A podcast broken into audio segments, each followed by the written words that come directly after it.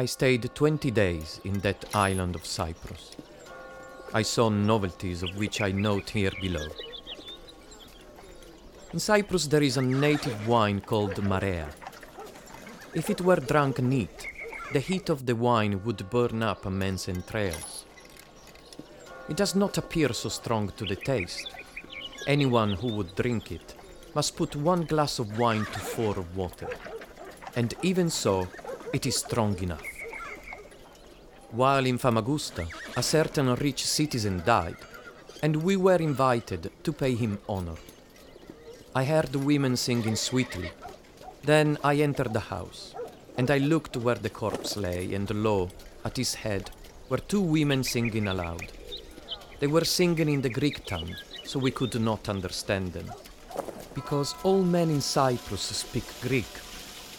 They understand well the Saracen and Frankish tongues, but chiefly use Greek. There are several sects which have their own worship and their own churches. First, true Christians.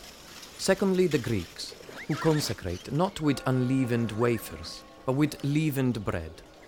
They do not elevate the body of Christ, nor do they believe that the Spirit proceeds from the Son. There are also Jacobites, who are circumcised and are baptized with the Greek rite.